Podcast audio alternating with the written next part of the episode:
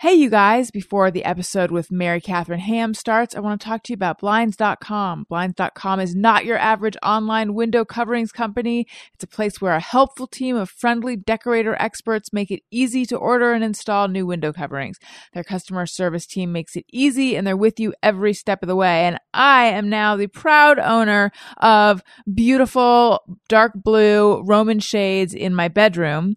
Uh, I knew that I wanted to change the window coverings in the bedroom, so I got in touch with blinds.com and they do make it super easy and they help you every step of the way. And I sent them photos of my bedroom and then they suggested some various options because I didn't know, I didn't, I wasn't like, I want Roman shades. I didn't know what I wanted.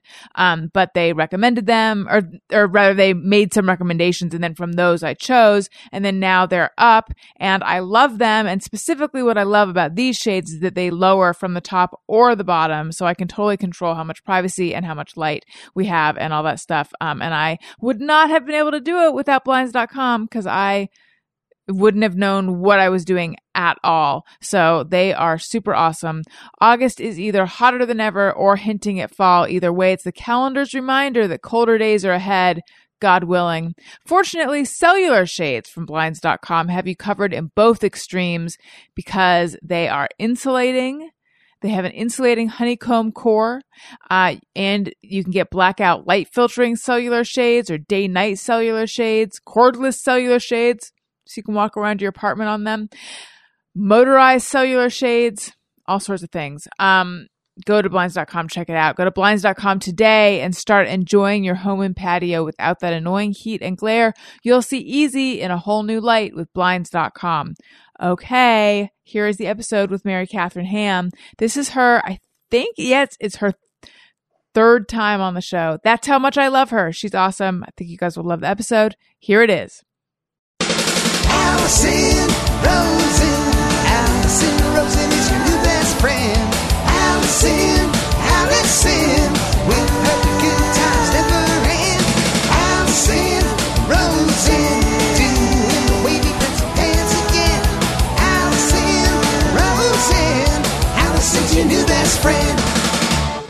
Hey everyone. Hi. Hello. Welcome to another exciting episode of Allison Rosen is your new best friend. I am sitting here with my friend Mary Catherine Ham, and this is her third time on the show. It is. You're in a special group of people. I know. I feel very honored. Well, good. Um, I'm excited to see you because it's been, I guess, it's been like over a year, right? Yes. I think so. I only tell time and how old my kid is now. So she was like seven months old then, and now she's almost two. Okay. I, I, only tell time in how frequently you visit the podcast. There you go. So it's got to be. Uh, you know, we're going on year three. Um, so for new people, oh, well, I should say you're the author of new book, End of Discussion How the Left's Outrage Industry Shuts Down Debate, Manipulates Voters, and Makes America Less Free and Fun. Uh, so we'll get into that. Cool. But I should say for new listeners who might not be familiar with you or familiar with you on my podcast, we have sort of, I would say, perhaps an unlikely friendship. Right. Some would say that, given that we are on different sides of the political spectrum. Although I don't think either of us want to be defend. I mean, defined by our politics. No, that is not all we are. No, right. we're so much more. um, but we met doing Red Eye. Yes. And then you're um someone who is I love that you're a fan of my podcast. I and am you, a huge fan. Yeah, that makes me feel so happy. And you weigh in a lot and and we're friends even though you are you consider you're considered conservative, yes. Yes, I'm a libertarian leaning conservative, but I'm comfortable with conservative as the label. But okay. it's my job once a week to tell Bill O'Reilly to chill out. That's basically what I do for a living. Right. and I, I think everyone knows I'm left leaning, but not super duper political. Right. Um, but you know, I think you, you just get branded something or other. Um, so anyway, I'm trying to figure out where we should start. Well, catch me up since the last time you were on when you had just had a baby. I had had a baby. She was nice and portable at that time. Mm-hmm. She's not with me on this trip because that is tougher now. um, she has, you know, a whole mind of her own and makes decisions and doesn't always listen to me. So here I am on my own. It's actually been tough. I'm on book tour for End of Discussion and have been gone for two weeks away from her now and another maybe week before I see her again. So that's mm-hmm. been rough. She's back in DC, right? That's where you live? Yes. DC Dad is holding husband? down the fort. So uh, they're having it, they're doing pretty well. I get proof of life photos. and with uh, a newspaper next to it, I hope. Well, we don't actually have any newspapers. It have to be like the iPad version. Right. um, but yeah, she's she's doing well, and yeah, basically, I've been writing, raising a kid, and writing a book since I saw you last. right. Yeah, I know. I saw you. Um, I forget when that was that you came out, and you were in the process of writing it. And I, so you co-authored this with Guy Benson, Yes, and I was asking at the time, and I'm always fascinated by how that works when you actually co-author a book. But before we get into that, let's just talk about what the book is about. Um, I just received it. I don't know how many minutes ago, not long enough ago to have read the whole thing, but I I read the beginning of it and I've thumbed through it, and I was, you know, as someone who's who's left leaning, there were parts when I read it where I was like, oh, wait, but wait, Right. but then I was like, actually, just try to focus on the things you agree with, and most of it I do agree with. so that's kind of the idea behind the book, and it uh, it's called End of Discussion because it's about this increasing cultural trend where it feels like anyone who disagrees with sort of generally the overriding liberal orthodoxy, but it's not always the left. I should point that out, and that's pointed out in the book Right. many times.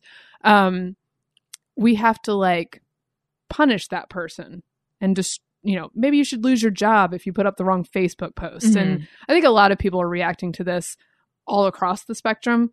And like I said, it doesn't only come from the left, but it is sort of a lot of this stuff is born on college campuses, which are no right wing institutions. right. And I am genuinely worried about what that does for free speech and inquiry and relationships like we have, frankly, Mhm. which is like it's really healthy to have a relationship with somebody who believes different, views, things yeah. from you and to know that that person is a human being and is not evil. Mhm. And so I feel like a lot of the national conversation, such that it is, turns the other side into evil pariahs uh, and really limits our ability to actually have discussions about anything serious. Right, and you you make the point in the book that it becomes more than just disagreeing with what the person's saying; it becomes disagreeing with their very existence. Yes.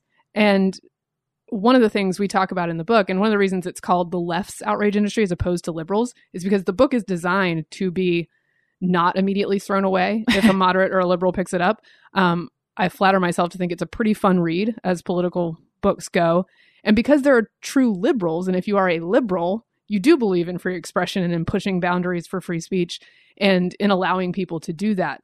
And I feel like that's why we picked that word as opposed to Mhm. liberal because I would like to appeal to plenty of other people who are on board with that. Um, and improbably Bill Maher is one of them. I'm actually on his show tomorrow.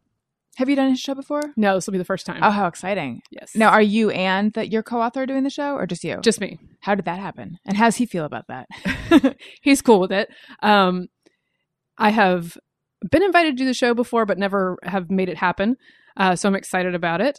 And like I said, on some of the speech issues, he and I are down. I actually had a pre-interview, and they're like, "You guys are agreeing quite a lot about some things." So um, he's quoted approvingly in the book, which I'm sure some right-leaning readers are like, "What is she doing?" Right. Um, but on some of these issues, he's really on, and he actually spoke about the comedy stuff uh, recently, saying, "Hey, maybe if we didn't freak out about everything everyone said, comedians could be funnier, and we could stop like being such spoil sports." And that's Right. that's part of what it's it's about. Is not only does like all these new boundaries for free speech make us less free, but it is less fun. Mhm. Like taking chances is fun. Being able to say, "Oh, that person said the wrong thing," and we can sort of move on from that is part of how we do life in America. Well, at the beginning of the book, you talk about that moment you're on Facebook and you're wanting, or wa- then when one is on Facebook and wanting to write something where you're actually expressing how you feel about something and that fear of posting it because what's going to happen seconds later. And I know that I, as someone who's someone in the public eye,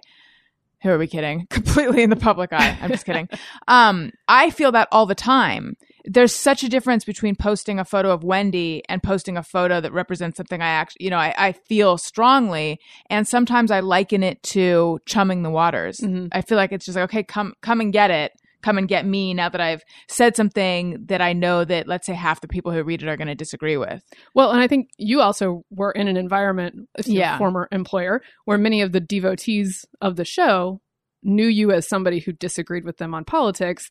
And that can be very chilling in and of itself. Like, I, I know that these people are not going to agree with what I'm saying. And I think we've just lost some of our ability as a society to say, like, yeah, we disagree. Moving on. hmm Well, what bothers me, and I would imagine this bothers you too, is when someone is like, "Oh, you believe that? That means you are a." Well, I mean, I get the term libtard a lot, Yes. and lately, you know, there's someone on my on my uh, website today who's who's g- taking umbrage with the fact that apparently, apparently, I want to ban the Confederate flag, and it's like I never said ban it. Right. That's not what I said. I said let's not divorce it from what it means to a lot of people and to do that is to put blinders on and it's like when someone takes a, a, a scintilla of what you said and then fills in the rest with bullshit that drives me nuts Yeah, and I think you know on my side, I just get bigot, racist, homophobe, whatever it is Right. that's being thrown at me at the moment, and turning each side and each person who belongs to quote unquote each side into these caricatures is actually really unfulfilling. And you meet people and you talk to them it's for a little bit. anti-intellectual Yeah, and you talk to them for a little bit and you're like, oh, we have different things that are outside of our team that we agree on and different things that are part of our team's beliefs. And it's so much more fun to explore that than just to say, why do you even exist? If you weren't here, America would be so much better. Like that's right if we all thought and felt the exact exactly same the thing. same. well so i'm wondering because in the forward or intro to your book you mentioned that some of the people on the right might have a problem with some of the things you say and feel like you're a republican in name only is that something you've been encountering with the book Not a ton, which is nice. And and there are moments in the book, and of course, people who are of the left will read the book and say you're not hard enough on the right, and that's fine and fair. Uh, there are moments where we say, for instance, the one that really ticks me off that we made sure we added to the book is um, on the issue of criminal justice reform and a lot of these incidents in Ferguson or in New York where you have these big Baltimore, we have these big protests. Uh, far too many conservatives saying, "Well, why do you just hate the police?" And it's like, no, you actually can just differ with the use of force and have some issues with how this system is working without hating the police. And you can acknowledge that many of them are wonderful and do a wonderful job while also saying, it seems like there's some systemic problems with the use of force in a couple places, and let's talk about that. right And so that's something we point out. And I, I think we wanted to be intellectually honest and say, look, this isn't just one side. But I do think the system for creating the outrage, often when like not that many people are actually offended by somebody, is very expert and perfected on the left. And I we argue in the book, hey, let's let's let's not get really good at this, America. Like, now do we you- want to be good at this? Now you think it's perfected on the left because I would say or I would wonder is it perfected by the media and then I I can already hear people saying yeah but the media is left Right, but right. let's just take that away from it for a second because you know like I just had Brooks Wheelan on my show and he talked in an open honest measured way about not measured on purpose but I just think that's where he is emotionally like in a in a centered place about being fired from SNL Right.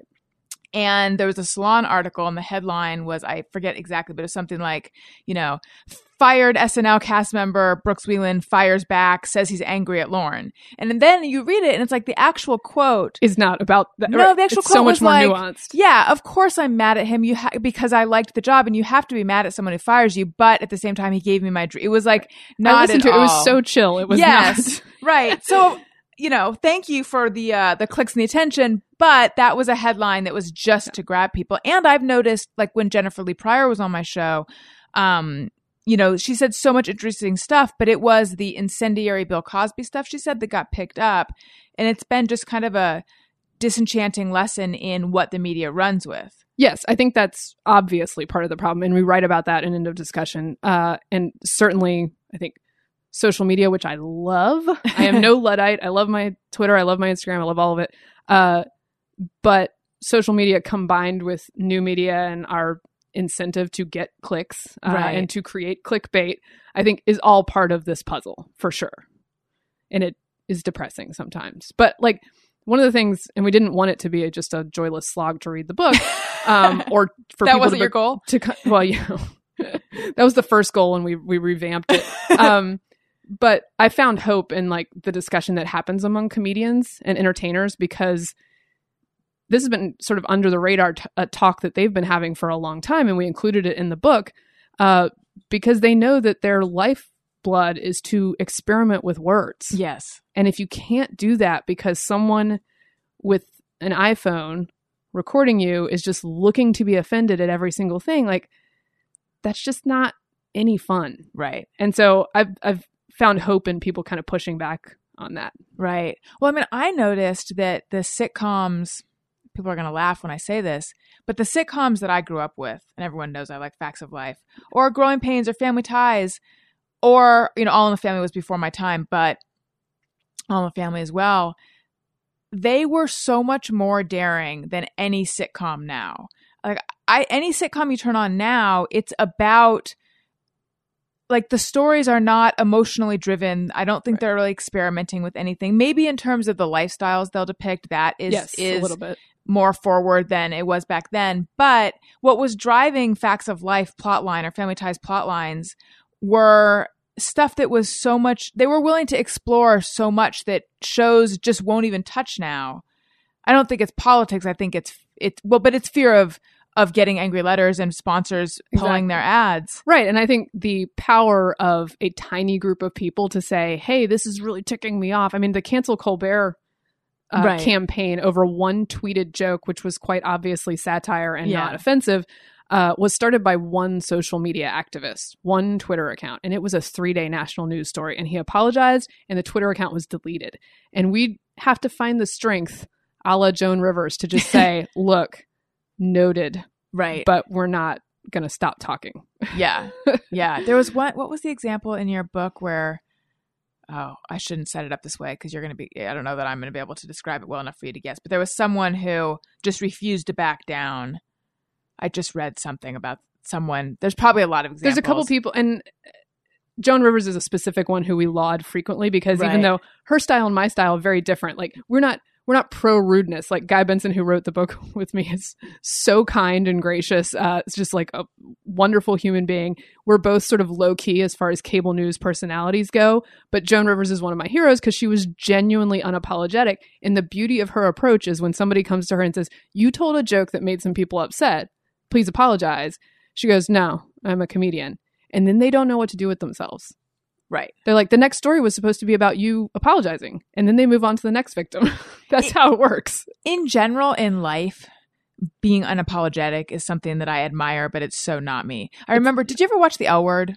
Yes, occasionally. um I remember Shane remember Shane, character Shane, she either someone described her as being unapologetic as they liked about her or she told someone else to be more unapologetic and I think they were talking about in terms of like being Right. your true self but I was just like I'm I'm the opposite I'm so apologetic for everything Yeah, I would not say that I am unapologetic in, on a daily basis. I think there's Yeah. a fine line between being that and being just a, A dick. Exactly. but societally, I think sometimes when when people act like they're about upset about something, we call it in a discussion, we call it a cultural flop. yeah like in soccer when you fall down and grab your knee uh, and it's not hurt we need to be able to say like dude chill out Mhm. like this is not actually an offense Right. Well, okay. So I do have to ask this, and then we'll go to more fun stuff. You feel like the left has mastered this game because from where I sit, I, I know what you're saying, but then it's also like to me, I turn on a conservative station, let's say, and it's like, you know, Obama uses the word czar, Right, like right. that kind of, and it's like there seems to be a lot of manufactured outrage over there too. yeah and we say that in end of discussion that we do plenty on our own we argue that we are not as good at it and we also argue and admonish our side not to try to get better at it um, part of that i think and this is why you know left-leaning thinkers like jonathan chait and others have written about it specifically with the left is because like i said a lot of it is birthed on college campuses Right. It's all these political new, the new terms with the privilege and mansplaining and um and all this kind of thing come do you from- do you feel sorry i cut you off but do you feel like there's a kernel of something good in all that though yes like for Okay. instance white privilege is like self-awareness is wonderful and knowing what advantages you came into this world with are helpful in understanding other people's disadvantages Mhm. Using that to say listen white wealthy man you're not allowed to have a, an opinion on this subject i think is unhelpful right so when it's used as a cudgel i don't know if i'm using that word correctly Yeah. when it's used to shut someone up yes yeah That's I the part agree. that bothers me, and it's it's used far too often for that. Uh, and so I think you see it sort of these new terms born on campus, and then they get sort of proliferated through the media, partly because many on the left are sympathetic to these notions Mhm. and sort of amplified. And I think our our thought is that the power of amplification through academia and through much of the media and through certainly entertainment uh, is more powerful on the left. And we think we think thankfully that many of our outrage merchants are easily written off as cranks by the sort of cultural tastemakers. Right. Uh, and that's actually good. We just need to be careful to do it to both sides and make sure that like cranks are not taking over. now you did quote Ben Shapiro. Yes. Do you agree with him on a lot of things? Uh, I would say not a ton of things. I mean, there there probably are plenty of things. Our styles are extremely different. Yeah. Um, but he made the point about this amplification power and why that's one of the reasons. I mean, I'm sure many activists on the right wish to be better at this and wish that this was the game we played every day, uh, and that you could get the nightly news to do the story that you want them to do. I say that's not a good goal. Mm-hmm. Um, but yeah, Ben Shapiro and I would, I think, would differ on many things. When you were in college, and I think you're a few years younger than I am. I'm forgetting how old you are, but so, but sort of roughly around the same time we were in college. Um, where did you did you feel like there was a lot of political correctness at that time? Because I know that I did on my campus. I went to Pomona College, which is a liberal arts college, and there was a ton of you know cultural sensitivity, awareness raising, a lot of talk about all of that, and it did make me um it was eye opening but it made me feel like fuck i thought that i was an aware sensitive person and now i'm afraid to say the i'm suddenly afraid to say the wrong thing. Yes i i did feel it. I went to the university of georgia so it's obviously a, a different, different. environment. Um it's still very liberal all college campuses are um for the most part with very few exceptions but um I think less it was less than than it is now. It's really gotten to a point where college campuses feel like the exact opposite of a place where you can allow free inquiry. Mm-hmm. I did feel like a weirdo and I was a person who stood up in class and just said, I disagree with this. And then people would come to me after class and go, Thanks for saying and I'm like, you don't have Was to. Was it whisper. a math class? Because that's weird. this is race and gender in the media. Oh, okay. Um, oh, I yeah, I took representations of African Americans right. in American cultural discourse. Well, and the the sad thing for me, and this is one of the reasons we wrote End of Discussion, is like from my life, I grew up in a very liberal town. I went to majority minority schools. And one of the wonderful things about that is as kids and high school students and middle school students, especially because middle school students are out of their minds, um, you could sit down with your black friends and really actually have a conversation. And I had friends who would just say, Ask me whatever you want. And we would say, Ask me whatever you want. And nobody was looking to be offended. Mm-hmm. It was such a great learning experience for both sides. And then I get to college and it's like nothing like that. Right. It's like, this is the conversation you will have. These are the questions you're allowed to ask. And you will learn only a few things that are sort yeah. of within the realm of acceptability. Right. Right. Yeah. I mean, I guess when it's motivated by trying to make sure that no one accuses you of not being sensitive as opposed to being motivated by trying to educate or by something more genuine then I, I, don't know. I, I do I do see all sides of it. It's also been a long time since I've been on a college campus. Okay, and since I'm just name checking conservatives that I disagree with, Dennis Prager, I think, is very opposed to any sort of uh, education beyond eighth grade. That's not fair. He's very opposed to colleges and universities, right? Um, because you know they're gonna they're gonna turn men into women and women into men, and we're just gonna have one gender.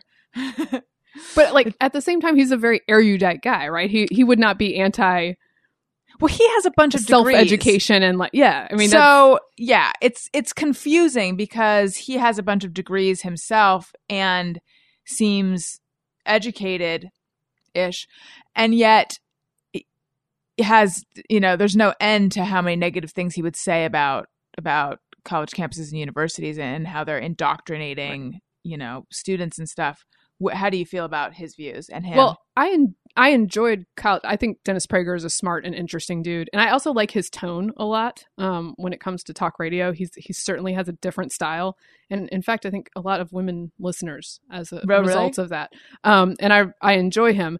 Um, I also really enjoyed college. I think I got a lot out of it, but I do think there's merit in looking at whether that's necessary the peter thiel argument that like if you have a great idea and you want to go start a business you should do that mm-hmm. and when people got so up in arms about that i was like you know college can be great for certain people it's not always great for everyone and a hundred thousand bucks in debt may not be the greatest decision you ever made when you were seven when you're 17 years old that you're going to be paying this off for the rest of your life.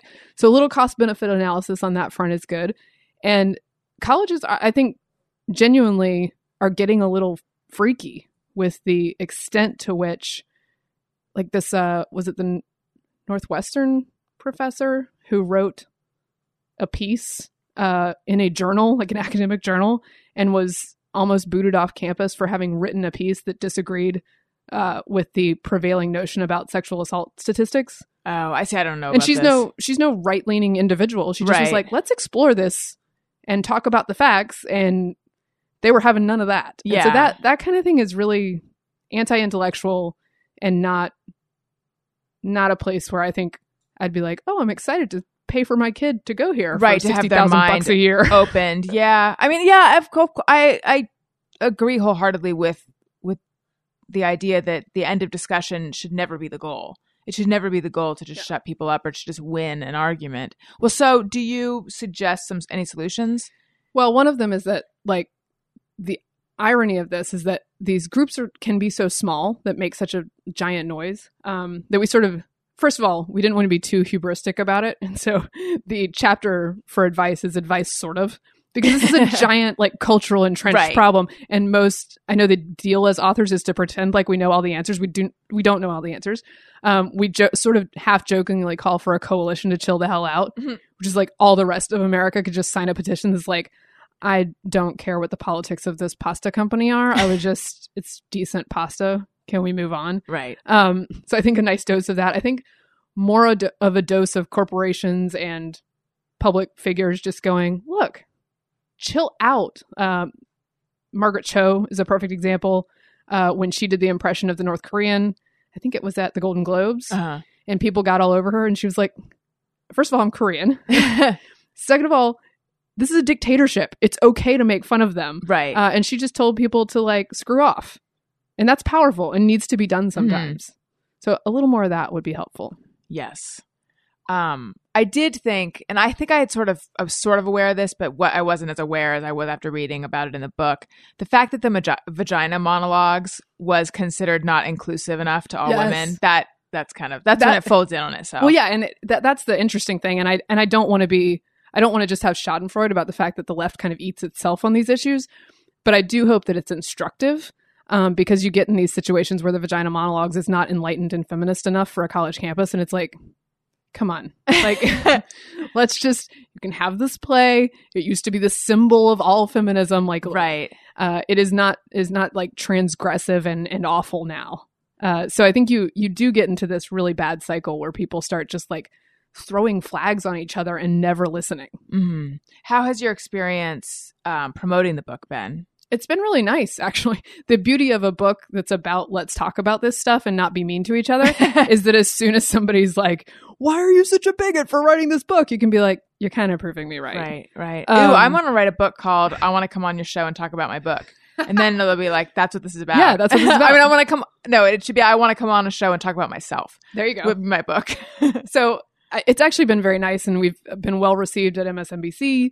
Um, and we'll see what happens with Bill Maher. But like I said, he's he's uh, good on some of these issues are you I doing think- the, the panel or are you? Mhm. Yeah, doing the panel. that's and I cool. because I think, like I said, I think a lot of people across the spectrum feel this yes, and feel it in different areas of their life. And the the final straw for us was kind of like the way it trickled down from public figures who I think are rightly held to a slightly different standard. I take on some of this language policing and the fact that I know Media Matters is going to be watching everything I say. like that's part of the game. I get it. Mhm. I'm supposed to be disciplined. I don't think that private citizens should have to live by the same standard lest they be- lose their jobs or become national pariahs. Are you talking about like Justine Sacco? Yeah, I mean she's like the pr- the archetype. Right. So this. for a, for any listeners who don't know, she did publicity for She yeah, she did uh, for Barry Diller's company. some kind of technology company Yeah, and she IAC. Tweeted a think most would argue tasteless uh, Yeah. joke uh, before she got on a plane to Africa and by she the said time it was something like going to Africa. Hope I don't get AIDS. Just Just kidding. kidding, I I'm can't. I'm white. white. right Which though, if Sarah Silverman had made that joke, everyone would would get it because we know her persona. But Yes. here's Justine Sacco, who's not a comedian. No one thinks she makes jokes, and it's Yes. like she's the the not the face, but she's a publicist for a huge company, and so it was just there were hashtags has Justine landed. She was on a plane for I think 18 hours or something. So, yeah, something like that. with no internet and and there was so much tension on her. Yeah, and I, I think I think you're right. Had a comedian tweeted that, maybe the reaction would have been different. Right. But this is one of those things where it's like if you're looking to be offended by this joke, and like sure, it's a it's a borderline joke, right? But to me, it was fairly obvious. Like I don't think she's literally saying that she's not literally congratulating herself. She's exactly she's yeah. making a she's making a satirical point about the fact that some Right. ignorant people think this, right? Yes. Uh, so that seemed fairly obvious to me. And regardless of what you think of the joke, by the time she landed, sh- this person who we had never heard of before was an international pariah. Right. Like that is a problem. Uh, and since then, we write about it in the book. There's been some soul pe- searching But there was that. like there was this it was like let's burn her at the stake. yes, It was a thing that people got involved in with glee. It wasn't like people were not genuinely outraged. It Right. was just like, ooh, fun. We can make Yeah. an example of her. It was intense. I think it was a slow news week was part Mhm. of it. I think it was it over Christmas possibly. I think it was around So then. like yeah. a slowish news week. Everybody.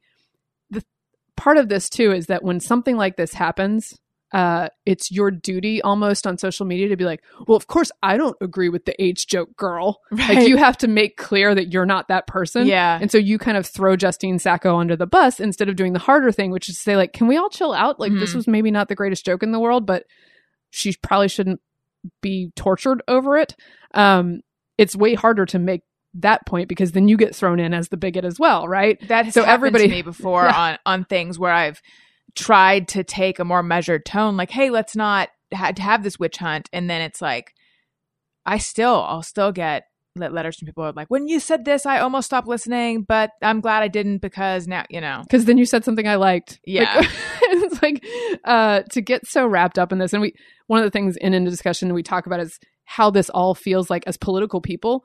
It feels like all of life is turning into a political campaign. yeah, So you must signal your position on every single news story. right. Well, you make that point that the most people don't have a a take or a Yeah. hard opinion on everything that happens. Yes. And we shouldn't force them to. hmm And not everything is binary. Like when you're discussing Ferguson, you can have some points that are in the middle, but nobody will allow for that. You're either anti cap or you're Right. anti African Americans. It's like, no, we can have this discussion in the middle somewhere. Yeah.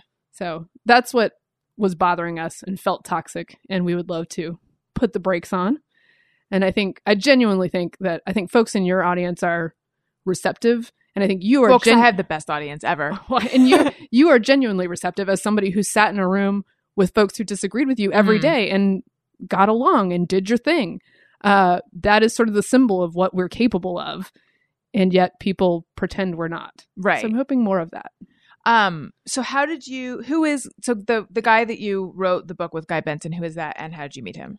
He is a very good friend of mine. Um, he is also a Fox News contributor, uh, and he's a lovely human being. We've been friends for ten years, and when we were thinking about, we've been approached about books before, and you know, I have a toddler. He's very busy, and when this subject came up, which we were both very concerned about, we thought, hmm, half a book sounds easier than a whole book.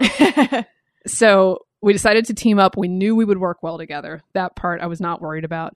Um, and it was something we were genuinely concerned about. And I never wanted to write like the slam book on Nancy Pelosi. Like, who cares?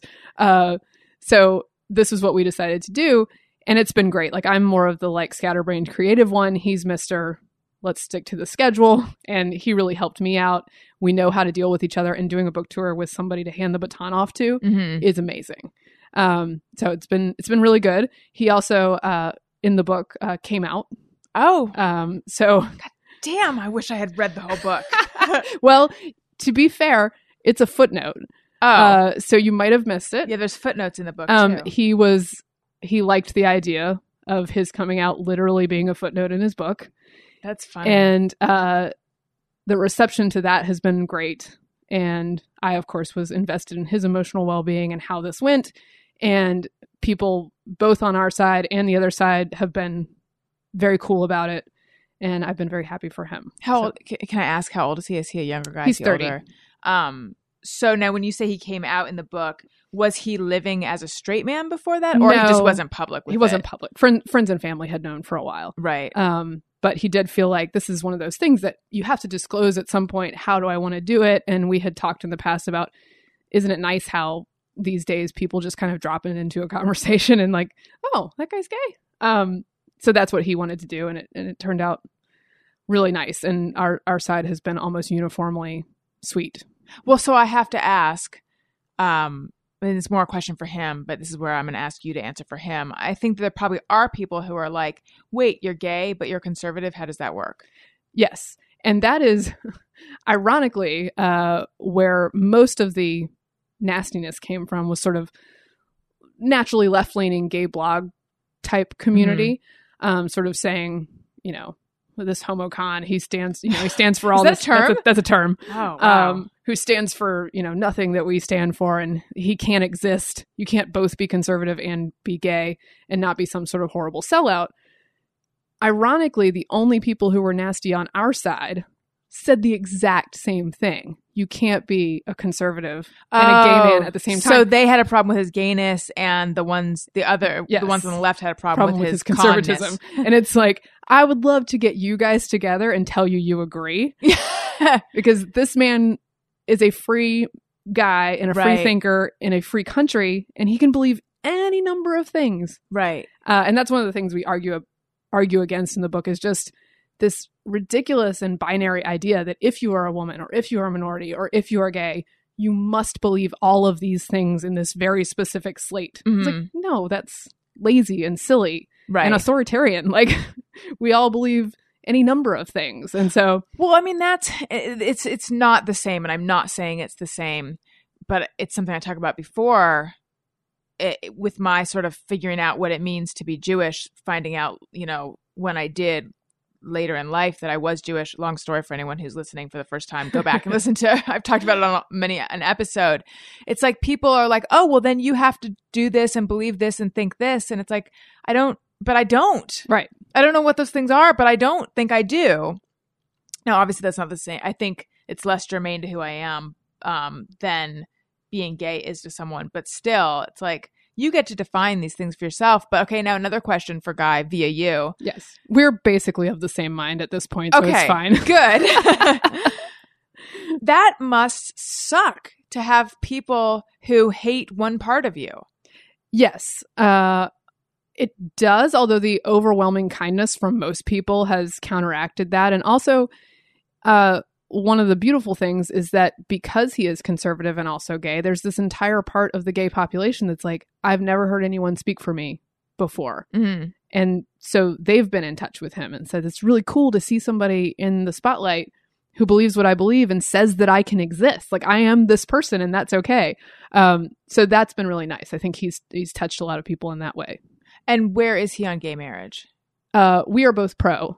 Um, and of course have many colleagues who we kindly disagree with. That's one I was going to say, or is that a bone of contention for you sometimes? Not really. Or for them? Um, no, not not a lot really. and so, uh, and that's part of just the movement of society and the movement of the of the right in general. But what we argue in in discussion is like one of the ways we can have this discussion is because we don't automatically assume everyone who disagrees with us is a bigot. Right. Are there some people that's where that belief comes from? Yes. But it is not the majority of people that we've met who disagree with us on this issue. So where for them, where does it come from? Well, I think particularly what's hottest now is these religious freedom uh, debates Mhm. and what concerns actually me, even though I'm pro sex same sex marriage, is the idea that if you do have a certain set of beliefs, whether it's Muslim, you know, devout Jewish or Christian, that preclude your literally being involved in the celebration of a wedding ceremony of two gay Americans, that you must be sort of removed from public life. Mhm. I think there's room to say that's that poor pizza place in Indiana, which was never going to cater a gay wedding, be asked to cater a gay wedding in the first place, to say to them, "Oh, well, they they said they serve gay customers. They're happy to do that. They would be a little uncomfortable with the wedding. Uh, for if we want to coexist, for us to say, okay, well, there's another place that can do that. right. And there are many people who disagree with that notion, but I do think there's like there has to be a give and take to allow religious people to continue to exist in the public square. Yeah. Right. So more of a like sort of going on a case by case Yes. basis. and like a, a very specific i think guy argues in the book for a very specific carve out for services that would require you to lend your artistic skill and speech to some extent to a celebration of a marriage that you're not in support of that we can allow some leeway for that in our society and that forcing those businesses out of business Mm-hmm. is maybe not the way to go Right. Right. I but mean, in general, I think the, and I would prefer for somebody who is on the pro traditional marriage side to make the case for them. But in general, it's like some deep concern about this. Okay, this is a huge societal building block. What are the unintended consequences of that? And I think it's fair to be worried about that. hmm Well, but okay, but so what I'm wondering though is for the person who I might just be asking the same question again. The person who's opposed to same sex marriage and it's not coming from a bigoted place, where is it coming from? Is that what you just answered? Yeah, You think it's I- coming from a concern over the over commerce? No, uh, no, that that's part of the concern that's like very heated right now. Right, And I think okay. and I think actually what's what's been really effective by gay marriage ad- advocates is to say to appeal to people's libertarian sense and say I'm not here to mess with your life. This is not going to mess with your love. Like, you know, we're all going to do this together and it'll be great. And that has worked because Americans are receptive to that kind of thing. It has felt like in the religious freedom debate, as soon as the political high ground was gained, it was like, okay, well now we're going to crush you. Like, this is this is no longer about us coexisting. If your bakery doesn't want to make me a cake, your bakery cannot exist. Right. And that's a very different message Yeah, from the one before. So I think that's one of the concerns. right. As far as the gay marriage debate goes, there's probably better spokespeople for than than me, the who disagrees with them for that side of the argument. Um, but there are plenty of there are reasons out there to wonder about this move we're making as a society without being a bigot. I think. Right. I yeah. I mean, because what you hear is that it's you know it's an attack on traditional marriage, and that's like I always have to kind of screw my face up. Like I don't get that. I'm sure people can write it and explain it to me, but it doesn't it doesn't it doesn't make sense how it is. Well, and and it, but I think for people who think it's it's dangerous to a life of faith, the that's what's dangerous about these attacks on these small businesses. That people go, wait, this this is what we were talking about. Like, yeah, and to me that's very counterproductive for a movement that was going in all the right directions before that you know Right. and politically and effectively and strategically um, i think you breed more resistance when it feels like you're bullying somebody yes, yes, So- I would agree with that. if I can jump in, I think a thing that you need to take into into consideration with these kinds of arguments is that a lot of people that are on the underside of this argument that are lower on the ladder that are working their way up when you couch it as an argument of giving people their religious faith to keep these people down I think you need to consider that there are there's a huge history in this country of people using their religion Yeah. to keep people down, whether it's blacks or women or gays. So I think if you're getting pushback against you know uh, dogmatic religious beliefs, it's not just coming out of nowhere. They're not No, just no, doing no, it for fun. I- I, mean, they're and- i don't think that's the case and I think as much as as much as the uh, people that feel oppressed need to take responsibility for having the discussion in a in an agreeable way, I think that the religious people need to be held accountable for doing the same. And I I see a lot less of that from the re- religious side of that argument. I, I totally agree that there's a reason for that reaction and i think just politically and strategically and you know from a like what is the right thing to do point of view uh becoming what you have been battling against is not the answer it doesn't mean Right. it's Right. doesn't mean it's easy not to be that at all and that the feelings that are wrapped up in that are perfectly understandable and legit um but i also do not think that like memories pizza was engaged in like a great systematic oppression. Right? Right. Like, they- these the- the- these, these- become little emblems. these become tiny emblems that are made to stand for something bigger than perhaps Yes. what that little moment is. And then it, it gets distorted and people sort of lose sight of what they were initially fighting for. right. Because it's just easier to lock onto a this versus this than like a, a big sort of conceptual thing. Yes. Right. And I think part of it is that the argument can be, can be made not that the, the company needs to be put out of business. I think that's complete overkill. But I think if people want to express those feelings and you don't want to support them as a business anymore, I think that's fine. But I think for people that feel oppressed, they think that these little things, it sounds very small out of context to say, oh, it's this one little pizza company. But when you've spent your life running into Yeah. little pizza companies like that, it's not just that little piece of co- pizza company. They're they're a, a very small piece in a big puzzle that's Of a causing legacy. a problem. Right. Yeah, Yeah. Yeah, I I totally understand that feeling, and I think that's a perfectly logical argument. I also think that we lose sight of this is not just like Indiana white evangelical Christians that RFRA laws protect. In fact, the mo- sorry religious freedom. I was going to say, I don't know this is term. My Washington speak coming out. Religious freedom laws protect. In fact, the mo- the biggest numbers of people they protect end up being religious minorities uh, and prisoners, American prisoners. So I think when we talk about remedies for this, and and people on the left get really excited about knocking down every religious freedom law, you're going to have some consequences you really don't like, and they're going to hurt the least among us as well. Wait, um, how are where where do the prisoners come in? Uh, because prisoners often use religious freedom acts to appeal, for instance, if they want to keep a beard Oh, okay. while in prison. Uh, Native Americans, uh, Sikhs often use religious Gotcha. freedom rag to So say, "Hey, my prison, yeah. dear employer, I need to wear this turban. This is important." Uh, and because they're religious minorities, the employer is like, "What? I don't know. That's not part of the rules." And so they use that to uh, to appeal. So I think we lose sight sometimes of like because we want to punish this former oppression that may or may not have been embodied by Memories Pizza. We end up taking out a lot of other protections for a lot of other people as well, and so it's not always it's not always the preferred villain that you end up hurting. And I Right. think, and I worry about that a lot.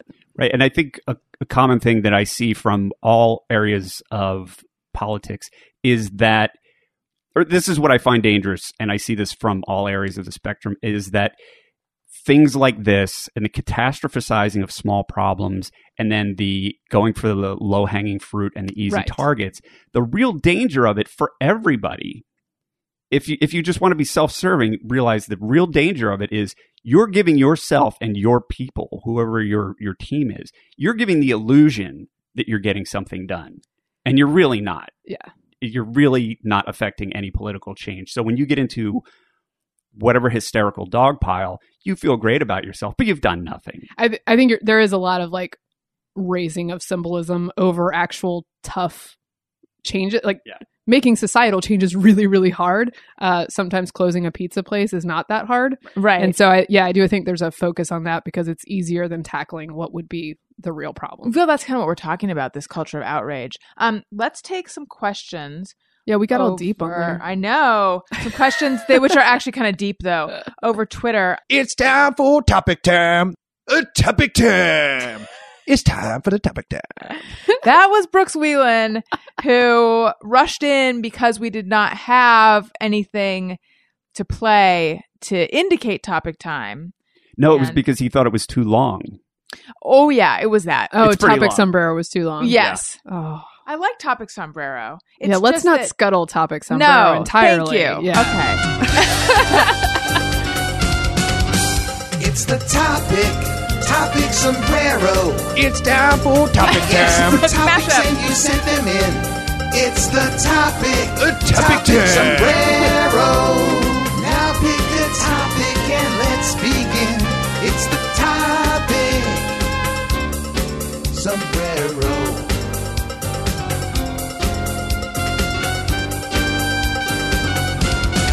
It's time for the topic time. I think the topic time remix was the perfect palate cleanser moving from a religious freedom gay marriage discussion. Me too. I could play some fart noises if you really want to change it. want to want to clear the air. um, but I have to warn you, most of these questions are political. It's all right. It's my All right. job. Wayne says, "What are the top three things that can be done to fix Washington?" Oh, good lord. What's your platform, MK? oh, things that can be done to fix Washington. Um, the reason that I am right of center is because Washington is partly so dysfunctional because it is so gigantic a machine that nobody can get their heads around what the hell is going on there from day to day. It's why things fall through the cracks. It's why when the VA scandal happened months later, the wait times are up 50% because no nobody is being held responsible for that because there's so many people involved. Right. Another one is this uh, hack of the OPM, the uh, Office of Personnel Management, where every federal employee's data went to the Chinese, uh, likely in this data hack. The person in charge of OPM literally said the other day, like, well, no one's personally responsible for this. It's like, that is the, that is the problem, right? And there are many other problems, but I think the largeness, like the scale of that city, and so many special interests that are involved, and so many things that so many plates in the air at all times, means that regular citizens cannot be attentive to what's going on every day because that would be a full time job. It's literally my full time job, and I'm not on top of everything that's happening every day. That's why lobbyists exist because a nurse can't spend all day keeping track of what would be in her best interest in Washington. So a nurse's lobby does it for her. right. Um, and when you have those groups in charge, yeah, the bigger ones are going to win and the more money wins. And the bigger groups say, Oh, you guys are writing some regulations. Let me help you with that. and we will write some regulations that crush the competition. And it's just a much of it uh, to me is a symptom of like it being so unwieldy. What's it's corrupt? Yes. And the bigness allows it to go corrupt, to be corrupt almost without consequence. So the top three things you would do would be to get rid of that. Yeah, just like, you know, I would just take like three giant chunks of it and like just be done with them. Okay. Three departments. Pick take your pick. All right. From one dirtbag says, Would America be safer if we were educated in school about and truly free to keep and bear arms? um, I think there's quite a bit of education about that outside of school, which is fine with me. There are plenty of private private organizations that do a great job of that. One of the things I know the NRA is like hugely vilified, but what it actually does more than anything is educate people about how to do this safely. Mhm. and they're very serious about it and their classes are actually quite effective um, i don't think it needs to be in schools um, but i'm in favor of anybody and everybody teaching their kids and Well, see, doing that I don't. He's saying if we were truly free to keep and bear arms, how are we not truly free to do that? yeah I, f- I feel like we are Okay. and it was specific- specifically a school question right it would America be safer if we were educated in school about comma and truly free to keep and bear arms. So I think educated in school Right. about arms and truly free to keep and bear i mean i think it's it is eh, worth discussing the history of like why we have a second amendment and that that's that's a part of america's founding and it's not just like hey i want to go hunting sometimes Like, there's a, there's a reason for it so i think that's just part of history and it's interesting because I thought his question was going to be would America be safer if people in school were armed? You know, Right, right, like right. would school would fewer school shootings happen? Um, but no, his question is if we were educated in school about guns and also if we were truly free to keep and bear arms. And I repeat myself when I say, in what way do you feel like your freedom is curtailed? I'm Yeah, sure I mean, he would have an answer. yeah but- there there are people who have complaints largely i think we do pretty well the thing that bothers me about a a gun control argument is is always that every gun control argument is based on this fiction that there are no gun laws which Mhm. is like just not at all the case um, and if you are a firearms owner you are generally uh, responsible firearms no- owners know the laws in every different state uh, you know they get actual sheet that like the NRA sends out stuff so that if you're traveling, you know exactly what to do, you know exactly what the rules are in different places. Uh, and so the idea that there are none instead of this huge web of federal and state regulations uh, is just not the case. So I don't I don't I like to start from a basis of like there are no gun laws, we should make some. That's not is where that we are. is that what you do you really think that's what the because i just to me gun control is we we want tighter laws although see and i'm i am i'm afraid of guns and I'm in favor of gun control. That being said, I am well aware when I say that, oh, we want tighter laws, that like, well, that didn't really work with alcohol when we tried it. And I Right. mean, I'm aware that pro- prohibitive measures don't work. At the same time, I'm super uncomfortable with guns. And please don't send me information, people. I've already read it. I know what you're Yeah, going to say. I think the efficacy of gun control laws is something is very Yeah. very questionable. Um, I also think that I'm being a little bit uh, exag- I'm exaggerating a bit when I say people act like there are no gun laws, but I do think people who don't own firearms often do not know how many gun laws there are yeah. because we're the ones obeying them, right? I remember one time you said to me on Twitter, you know what? And it, the funny thing, it's funny is the absolute wrong word here. Uh, the it's one of those things that's neither funny nor interesting. I don't know what it is, and I don't think it's truly ironic either. This was a couple weeks before Sandy Hook that you tweeted this to me. Um, before Sandy Hook, Okay. you had no idea, but you're like, would you go? hunt- Would you go shooting with me? yeah, because it came up on your Twitter account, and I was like, "Oh, I would take you shooting. Yeah. It'd be fun." And I wrote back and I said, yes, I would. You know why? Because I'm competitive. Afraid of guns, but competitive. I, d- I mean, it is. I will say, I took my. I hate to be such a stereotype right now, but I did take my bachelorette party shooting, um, and taught a couple women friends of mine who had not tried it before. They were great, uh, and I'm in favor of women having guns. Suck on that. and women actually end up often being better novice shooters than men because they haven't learned, they haven't like internalized that this is how I'm going to hold the gun. and this is how I'm going to shoot yeah. somebody. Uh, so women are actually can be very, very good right off the bat, and many Mhm. of my friends were. So So see, now I do want to do it. Yeah. um. Okay. 1980s guy says Superior Benson, Guy or Doug or the Butler. Oh my goodness. That's a really, really tough question. I know. I love all those Bensons. Guy is certainly the, well, I don't know how high Benson the Butler ever was. I was going to say Guy's the less high of the Bensons. Mhm. Right. Guy- but I'm going to have to go with Guy Benson because he is my co author and I love him dearly. Yeah. Uh, but I would gladly hang out with all three of them Okay. together. Perfect. Um, I forgot that on Benson he was the butler. In my memory, some- it's that he was the mayor, but I don't think he was. No. But was it Butler? It was a Butler, wasn't it? Do you know, Jeff? How would I know? Yeah, I know. He was the butler for the governor, Okay. Oh, and then I think at the after they kind of jumped the shark after a couple seasons, he did get like he was he became office. in office. Either he became part of his cabinet or got his own Right. job. I, I did just have a flash, like just like straight out of my book that was like, oh my gosh, people are going to call me a racist because I just assumed the black guy was a butler. And No. that's not the case. I really, didn't. I was familiar. did. I was Yeah. familiar with Benson. yeah, he started out on on uh, soap. But the question said he was the butler. What I remember from that is Missy Gold, sister of Growing Pains, Tracy Gold, was on the show. I think she was maybe the governor's daughter. Uh, quite, quite a. They're like the Barrymores. That family. It's a real acting dynasty. Chuck Bentley says, "Why UGA instead of Auburn or Alabama?" Um, I my father went to UGA. It had a decent journalism school, which is what I was looking to do. Uh, Grady, woo woo. Um, I love football, and I was sort of raised a Georgia fan, which sort of precludes Alabama and Auburn. Sorry, guys.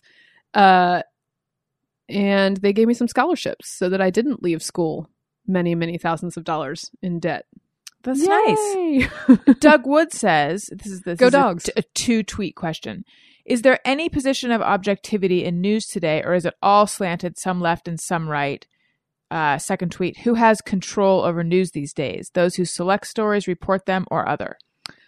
I think the proliferation of outlets, first of all, is like unquestionably wonderful. I like to me, it's just great because I like that there can be plenty of different people producing news who say straight up, this is who I am, this is what I believe. Please take my reporting with a grain of salt or whatever you need to take it with.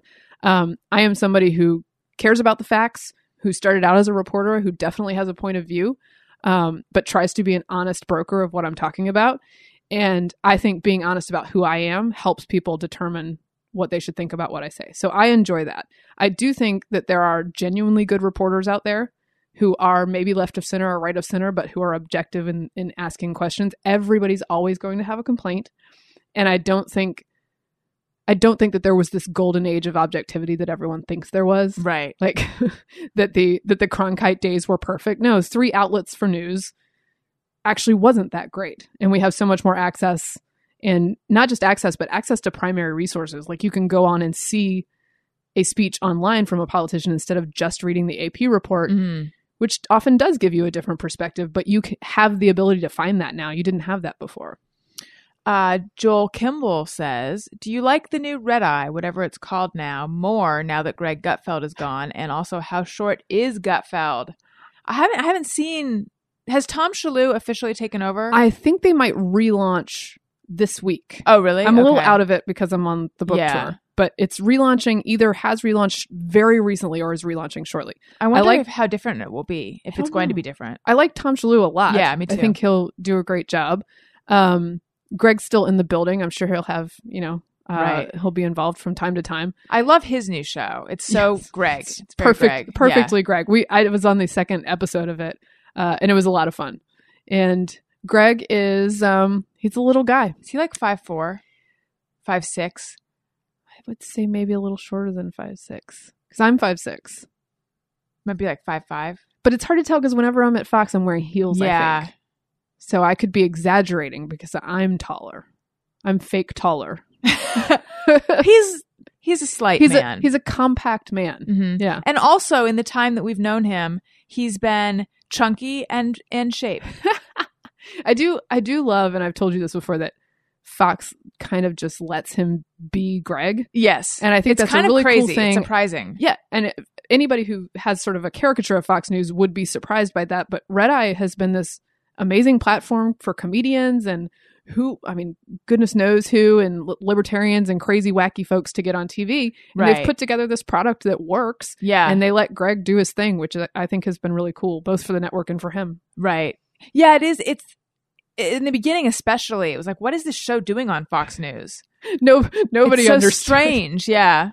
Um, okay, and then lastly, Joel Kimball also wants to know what's it like to be so awesome? Does it get annoying when people throw rose petals in front of you as you walk? Uh, depends on the color of the rose. I prefer yellow. And uh, thank you very much. Unless that was sarca- sarcastic. No, I think it's genuine. um, all right. I think we should do just me or everyone. Sometimes I ponder on something I have thought or done. Is it just me or everyone? It's time for just me or everyone. all right. Um, Ryan Hero says, just me or everyone, secretly jealous of people with the audacity to walk their dogs in strollers in public. Ooh. I don't know if I'm jealous of that. Yeah. Unless you put your dog in a stroller in public, in which case I will swiftly act like that's adorable. right, right. No, I don't.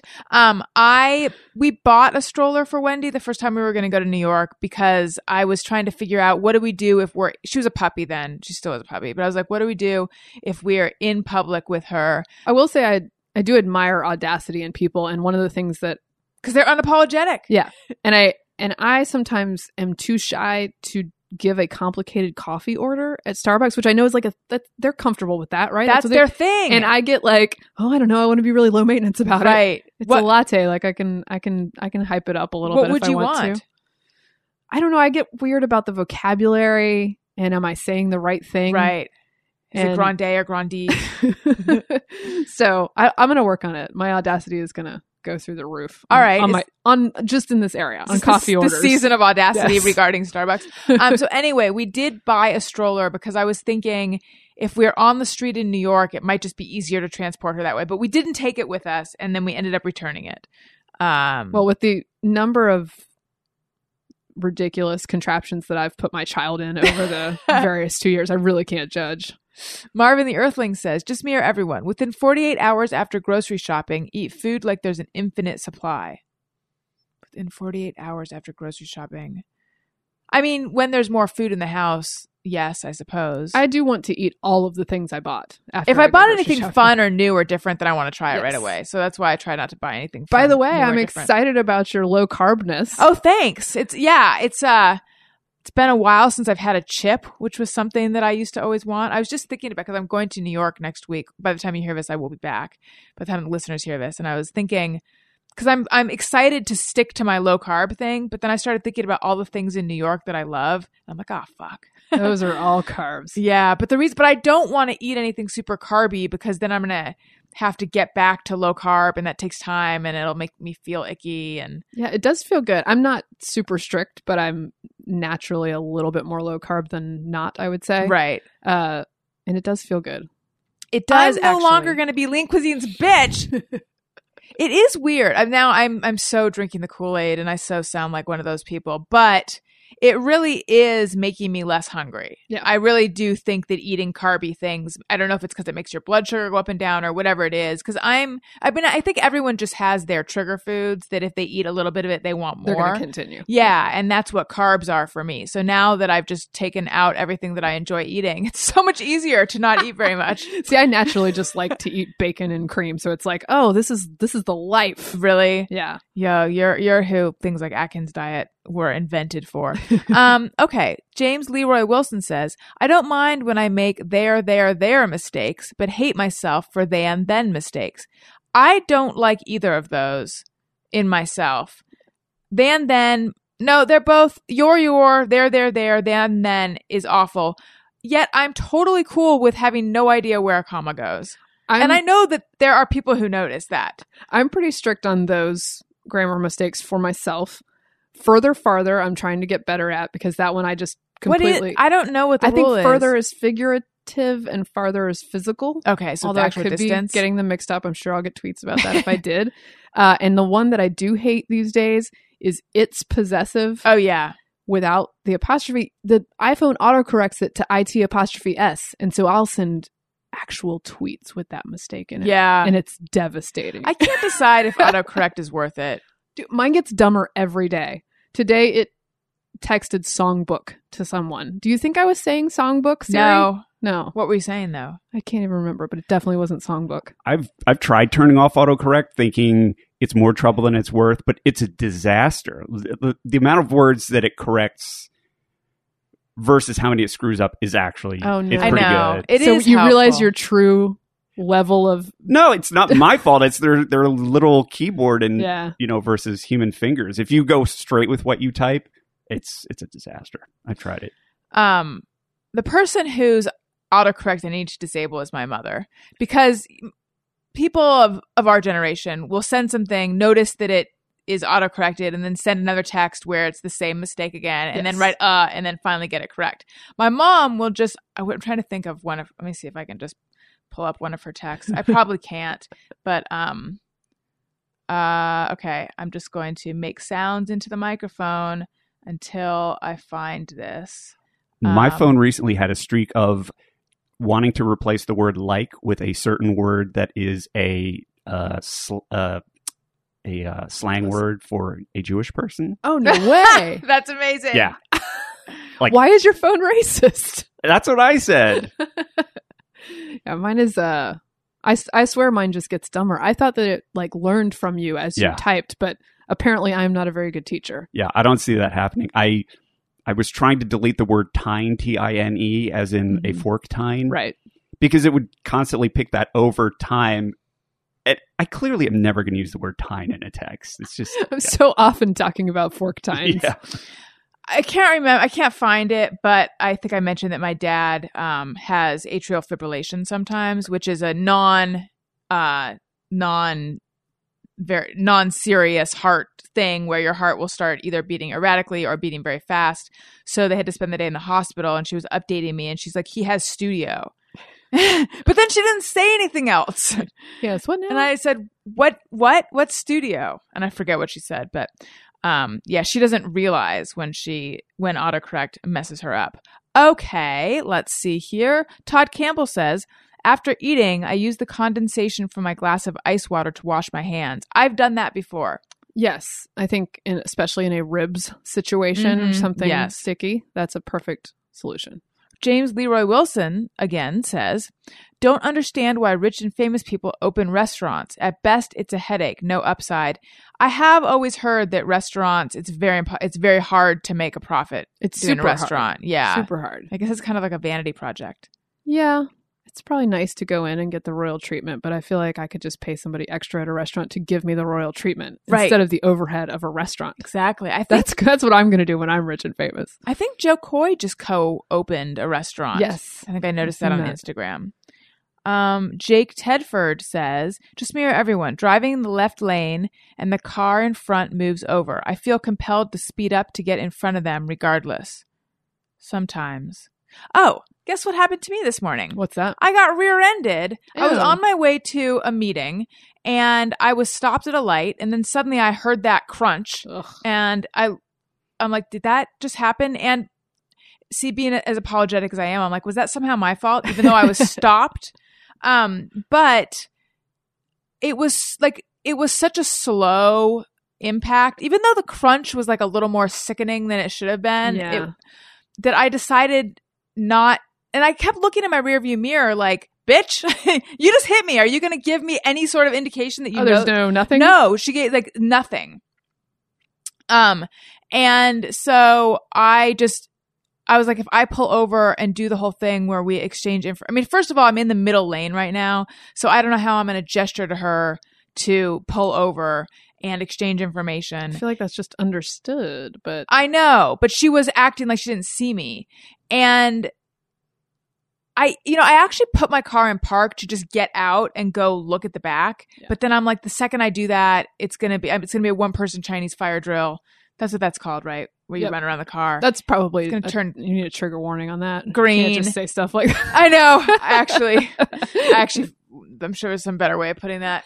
um so i uh i just i'm like fuck it i'm probably going to regret that i'm not making um, that i'm not making a thing of this but i'm not going to and then i pulled over uh and i was like is she gonna pull over with me though and I, I, I didn't make her stop or anything. I looked, and there's like a tiny scratch on the Mm. bumper. But why are bumpers made out of crepe paper anyway? I know. That's a separate point. So, but then I got to the meeting, and um, so she didn't make any move to pull no, over at all. No, she actually like yeah, it was very strange, and I was like looking in my rearview mirror trying to jot down her license plate. There was a six in it, so I'm sure it'll be easy for my Hmm. insurance company to track that down.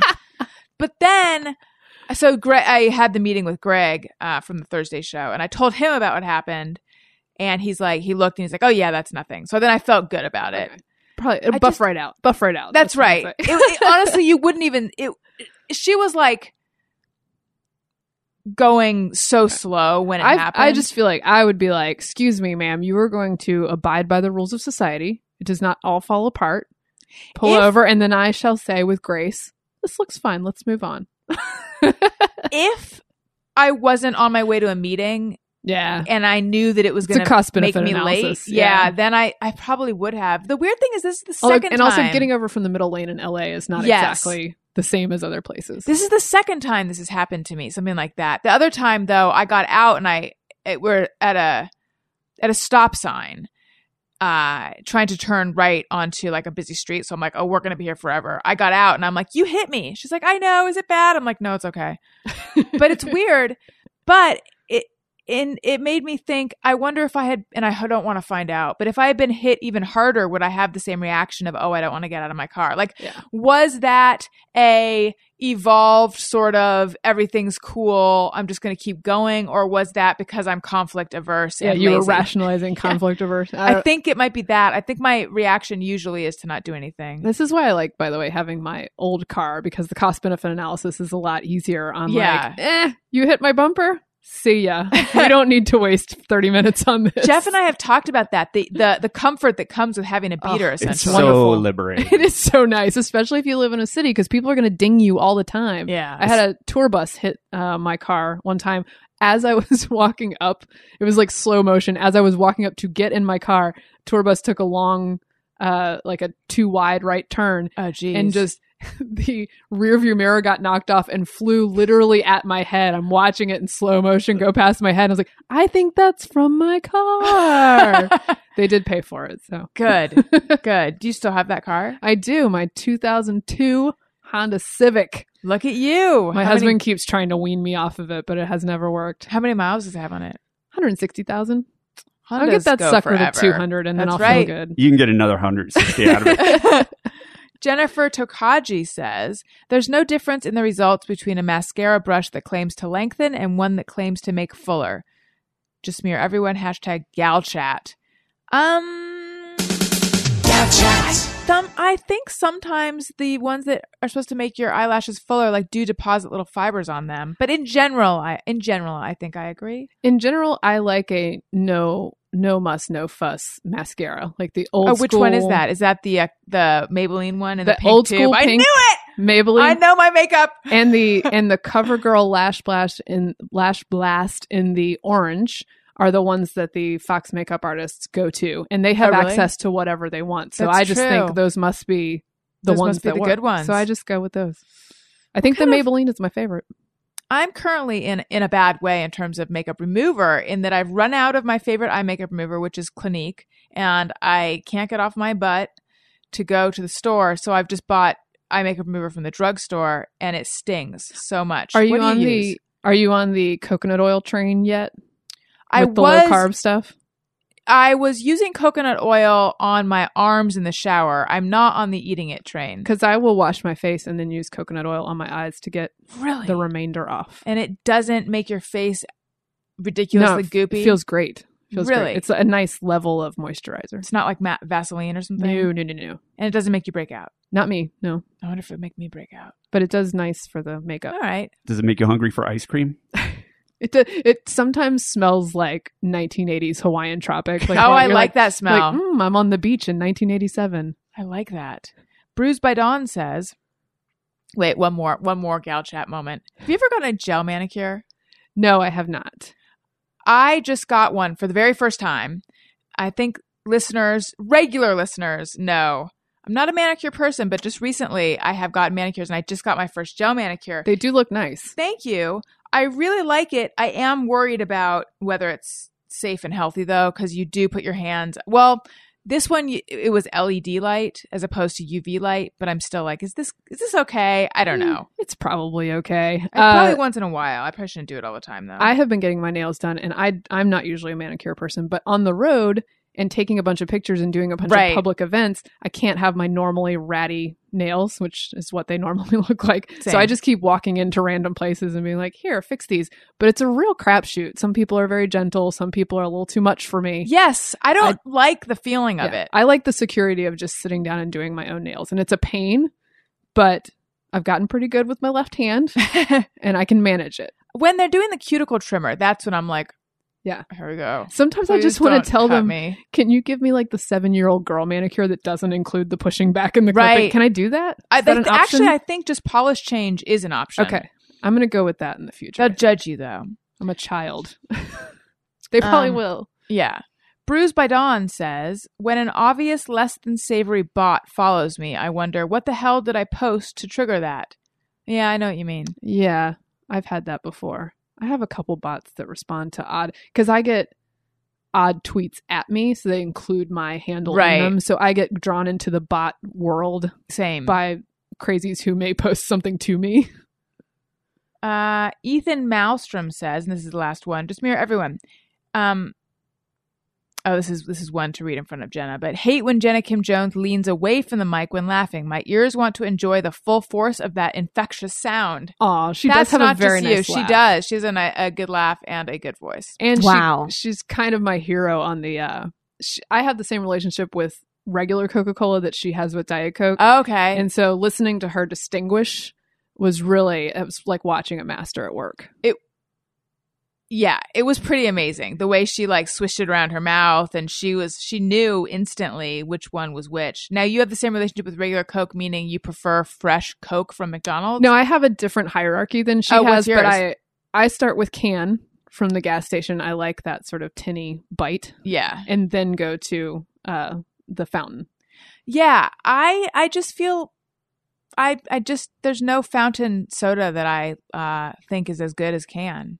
I yeah just need mcdonald's the purity is, of a can. she's right about mcdonald's it's pretty good Right. but I I put can above, and occasionally I'll put the little tiny glass bottles above even the can. Oh wow. that's a special occasion. Coke. right. Okay.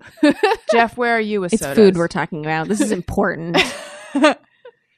Um, I, I, I don't have a favorite soda really. I, I started liking Diet Coke. I thought it was disgusting at first, but then I kind of grew to like the saltiness of it. Um, I don't think I've ever gotten Diet Coke from a fountain, but I, I, I do love a Coke every now and then. I usually get it from a can, but, but McDonald's does have some complicated, uh, fountain filtration special system. Al sent us all an email that yes, described it in great it. detail. I uh I do not drink diet. People tell me if I switched that I would only like I'd be a devotee, which is probably Yes. true. You because when I've quit drinking Coke for a little while and then go back to, it, I'm like, wow, this is really heavy. Syrupy, crazy. yeah. Uh, yeah. But I do love it. And I remember when I had first moved to DC and I was like a little bit more country mouse and I accidentally got served a Diet Coke and I was sitting across from a new friend uh, in the DC area and was like, this Coke is rotten. There is something wrong with this Coke. Will you try this? She's like, that's that's a Diet Coke, sweetie. yeah, That's so funny. I do the opposite if I'm afraid I got a real Coke. Yeah. Like, will you taste this? yeah, it tastes a little like poison when you first get it, but you kind of get used to it. But it, yeah, it's the same thing with Coke. If you don't have Coke for a long time, you taste it, and it's the sweetest thing ever. Or Yes. like sweet tea. I Oh, went- I went and visited a friend of mine in the South, and I Oh, got barbecue, and you have to get sweet tea with barbecue. And the first sip I had of it, I thought my teeth were going to fall out of my head. It was like, this is insane. But by the time I was a quarter of a way into it, I just pounded the whole Yeah, thing. It was get- like, are there free refills? As someone from as someone from the South, you just get that tolerance up until you hit diabetes and you're good to go. yeah. By the way, little throwback, but the wedding that you went to in Mhm. Athens, Georgia, Mhm. With Paul Rudd and a biscuit bar Biscuit bar. is pretty much my idea of heaven. Like those are all my favorite things in one place. It, It was- sounded amazing. It was amazing. oh, There were I what did I? know. There were three kinds of so pretty. biscuits and I don't know how many kinds of gravy. Yeah, it was. I was ashamed of all myself and all my southern friends that I'd never been to a wedding with a biscuit bar. How could this have happened? I know, and it seemed like a very special thing that I think they thought up. But for all weddings, especially all weddings in the South, there should be a biscuit bar. It should be automatic. Yeah. It should be like Obviously. dancing. Um, I have a just me or everyone I just thought of right now. Uh, and it's in the food world. So if I'm out to lunch with someone and I order a salad and they order a burger, or I order a Diet Coke and they order a Coke, and then the server comes around and gives me the more like gluttonous thing, I'm always like, do I look is it do I look like someone who would have ordered that? Like why did you assume that that person got the salad? Are you calling me fat? Like I have that. I'm wondering do other people feel that way if their order gets mixed up that is a reflection of them? I don't think I feel that, but I'm generally the one ordering the gluttonous thing. So Go out with me. They'll give it to me. I bet you. The weird thing I do is at Mexican places when they say, "Do you want corn or flour tortillas?" I don't. I don't know if there's a right one or if you just like the one you like, and then there's the other one. But there's always part of me that thinks, "Well, which is the one that the white guys order?" right. Because I want to be cool. I want to order the, the muy autentico one. so then I'll I'll make my choice. I'll be like, "Well, uh, corn, of course. Is there any Corn other?" doesn't corn seem more authentico? Yeah, I don't. but so I do that stupid thing, and then when they come back, they go, "Okay, uh, did you order the corn tortillas?" And and I don't remember which one I'd ordered because I ordered it capriciously. Right. And I think, well, that's the white guy move is to order one with no basis in reality because you're trying to look cool, and then when they bring out the cool one, you don't even know if they're yours. you should just bring the what does the chef recommend Right. to the Mexican restaurant. Chef recommend. Are they fresh? Um, Mary Katharine Ham, thank you so much for being on my show again. sure, of course. This was super fun to catch up. Everyone should go out and buy this book called End of Discussion. And uh, I'm sure there's all sorts of places to get it, but I would recommend clicking through the Amazon banner on my Indeed. website, AllisonRosen.com. It doesn't cost you anything extra, it helps out the show. Thank you guys for your Amazon support. Thank you for your PayPal support. Uh, we have two ringtones available. Hey, hey, hey, go fuck yourself. You need that, and you also need touch the tushy touch touch the tushy tushy touch the tushy touch touch the tushy tushy touch the tushy You can get these on gumroad.com. It's a weird name, but that's its name. G U M R O A D, like a road made of gum, slash Allison Rosen. Gumroad.com slash Allison Rosen. You can get them both there. Uh, hey, go fuck yourself. You can also get on iTunes. And we have two special bonus episodes available, recorded live at the LA Podcast Festival. First one with Doug Benson and Greg Proops. Next one with Doug Benson, musician Matt Costa at the former Thursday Gang. Those are $1.99 in the comedy album section of the iTunes store. See me live at Bumbershoot over Labor Day weekend. I will be doing my podcast all three days. Tickets are on sale now at bumbershoot.com. Uh, follow me on Twitter at Allison Rosen. Follow the show's Twitter feed at ARIYMBF. Email us, ARIYMBFshow at gmail.com. I'm on Facebook. I'm everywhere, sort of. And uh, where can everyone go to find you? And I plug anything you want to plug. I am at MK Hammer on Twitter, at MK Hammer Time on Instagram. I keep hoping that MC Hammer will reach out, even just for a like a copyright fade. violation kind of thing, uh, but ha- has not yet. Uh, MKHammerTime.com and End of Discussion is the book. I genuinely would not ask people to read it if I didn't think that it's a fun and easy read. Um, and there will be plenty of moments where people who disagree with me politically will be like, eh, I don't know about that. And that's fine. That's the point. Um, so I hope you'll give it a shot and enjoy. And my co author is at Guy P. Benson. Thank you. And Jeff, where should we go for you?